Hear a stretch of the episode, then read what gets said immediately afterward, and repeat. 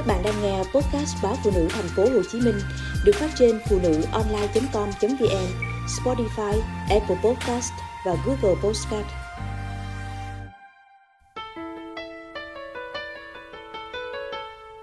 Buông bỏ và mở lòng má ơi, mùa xuân tới rồi. Sáng Chủ nhật, rủ má đi ăn sáng.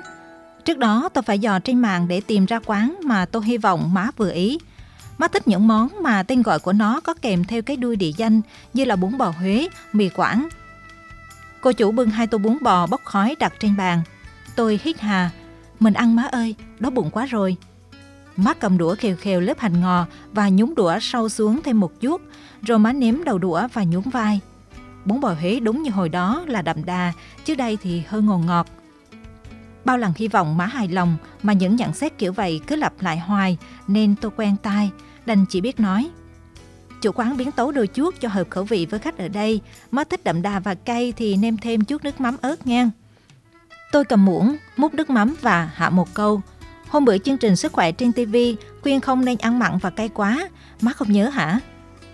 Má ngần ngừ một chút rồi xòe tay che tô bún lại, Ý là chỉ vì tôi nhắc nhở tới sức khỏe nên má đành không nêm thêm, chứ chẳng phải là tô bún đúng kiểu đâu ngang.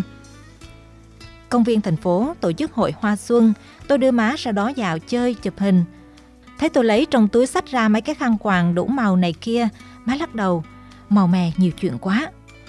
Tôi chọn cái khăn màu vàng cam qua vai má, hội hoa tưng bừng màu sắc, mình thay mấy cái khăn này gọi là góp phần rực rỡ cho mùa, tận hưởng đi thôi. Trong khi tôi sửa sang cái khăn cho gợn lên những nếp mềm mại, thì má nhìn những cặp đôi đang tạo dáng quanh đó.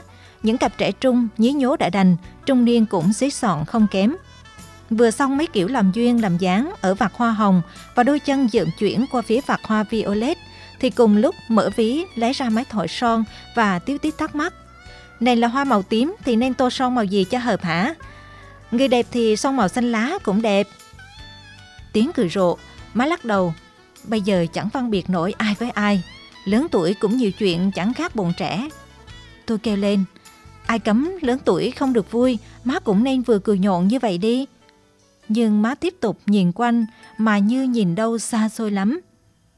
Má là thợ may, công việc làm đẹp cho người.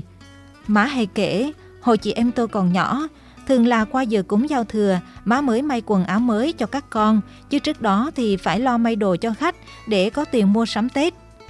Nhà có bốn đứa con, đứa nào kịp có áo mới vào sáng mùng 1 thì coi như trúng số. Má vừa tiếp đón họ hàng tới chúc Tết, vừa tranh thủ may. Tôi là chị lớn phải nhường cho các em, nên thường tới mùng 2, mùng 3 tôi mới được mặc áo mới. Ngày Tết, nhà tôi chỉ tươm tắt được phòng khách, còn lại thì mọi thứ lu sờ bu vì má đâu có rảnh tay mà dọn dẹp sắm sửa cùng lúc cứ tranh thủ quơ quào chút này chút kia xen kẽ giữa việc đứng lên ngồi xuống với cái máy may.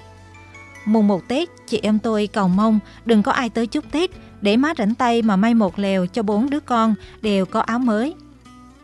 Đúng lễ nghĩa là mùng một chúc Tết cha mẹ, vậy nên tôi khi đó mới hơn chục tuổi đầu đã được nhận nhiệm vụ thay má dắt mấy đứa em tới nhà ngoại để chúc Tết vào mùng 1. Má tụi bay tham công tiếp việc quá nên năm nào cũng cập rập Ông bà ngoại lào bào làm ra vẻ bực mình vậy là để các cậu, dì, các cô, các chú thấy rõ ông bà không thiên vị đứa con nào. Để rồi sau những chúc tụng, ngoại kéo tôi ra sau bếp và nhét vô túi tôi một phong bì đỏ thắm dày dặn và thì thầm. Đấy là gọi lì xì cho má tụi bay, đừng có khoe ồn ào mấy cậu, mấy gì biết nghe chưa? Trên đường về, chị em tôi hỏi nhau Lần này nhận lì xì má có khóc như năm ngoái năm kia không nhỉ? Tuổi 12, hồi đó tôi chưa hiểu được tại sao khi tôi chìa ra cái phong bao và nhắc lại từng chữ trong câu dặn dò của ngoại thì má chảy nước mắt. Rồi như sực nhớ ra, chị em tôi đang tròn mắt, ngạc nhiên trong nỗi hoang mang. Sao được lì xì mà lại khóc? Má vội lau nước mắt, mỉm cười và phân bua chỉ con nít mới được lì xì thôi, má lớn rồi mà còn được ngoại lì xì nên cảm động quá. Những chuyện kể nhớ về hồi đó khiến chị em tôi thương má nhiều lắm. Ai cũng muốn làm gì đó cho má vui. Nhưng biết sao được, trong khi má cứ mãi ngoái hồi đó để so sánh với bây giờ, mà hồi đó của má thì lúc nào cũng ngon lành hơn, nền nếp hơn, đầm thắm hơn. Còn chị em tôi thì lại thấy hồi đó của má vất vả cực nhọc biết bao. Chưa kể, nếu thực sự đầm thắm thì sa ba của chúng tôi chỉ còn là người đàn ông trong chuyện kể đôi khi. Và tôi còn nhận ra, dù điều này chưa bao giờ thốt thành lời, rằng má né tránh mùng một không tới nhà ngoại vì mặc cảm với cậu, với gì, ai nấy đều đủ đôi, đủ cặp. Gặp nhau ngày thường không sao, nhưng không khí quay quần xung vầy, gắn bó ngày Tết khiến vết thương má giấu kín tận đáy lòng có dịp trồi lên.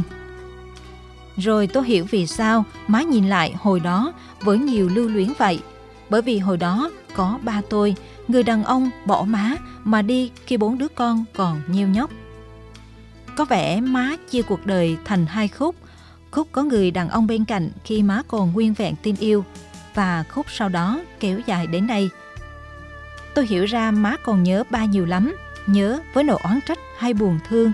Tôi không phân định rạch ròi được, có lẽ pha trộn cả hai. Má nhớ khi ngồi trước tô bún bò Huế nghi ngút, món mà ba rất thích và thường đòi nêm thêm nước mắm nhĩ cho mặn mòi và thêm ớt nữa, dù tô bún đã đỏ ao màu ớt. Má nhớ khi dạo chơi hội hoa xuân, nơi gợi nhắc đến lần đầu tiên má gặp ba, người thợ chụp ảnh dạo. Má nhớ khi em út, ai cũng nói giống ba, kể chuyện Tiếu Lâm khiến cả nhà bật cười. Má lào bầu, con trai mà mồm miệng lễ mép kiểu đó, đừng có mà làm khổ con gái người ta nghe con. Má nhớ khi dỡ cuốn album cũ kỹ, những tấm hình ba vẫn còn đó. Có phải má còn mong manh hy vọng một sự quay về hay đơn giản là muốn chị em tôi biết gốc tích của mình? Bất kể phỏng đoán của tôi là gì thì nhớ vẫn là nhớ. Mỗi lần rủ nhau ra quán xá hoặc cuộc đi chơi đâu đó, nghe má bắt đầu bằng hai tiếng hồi đó là tôi những muốn gạt phát đi. Tôi từng oán trách người đàn ông của gia đình mình, nhưng bây giờ thì không, nuôi giữ nỗi giận hờn chỉ nặng lòng thêm chứ chẳng ích gì.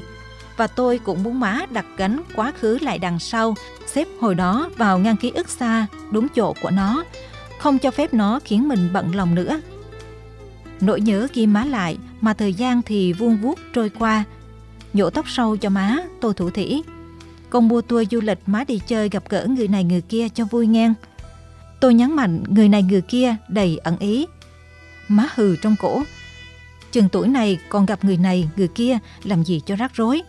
Mới gặp một người đã thấy rối mù. À, nói vậy là đâu phải má không hiểu lòng tôi. Đời mà không rắc rối sao gọi là đời được má. Mặc kệ đi mà, rối tới đâu thì gỡ tới đó. Khúc nào xong khúc đó, chẳng ai biết trước cuộc đời ra sao, cho nên hãy cứ sống vui trong hiện tại. Mới vài chục sợi tóc sâu thôi, xin má đừng để tới khi bạc trắng sẽ rất đáng tiếc. Hãy buông bỏ và mở lòng má ơi, gió mùa xuân xôn xao nhường kia.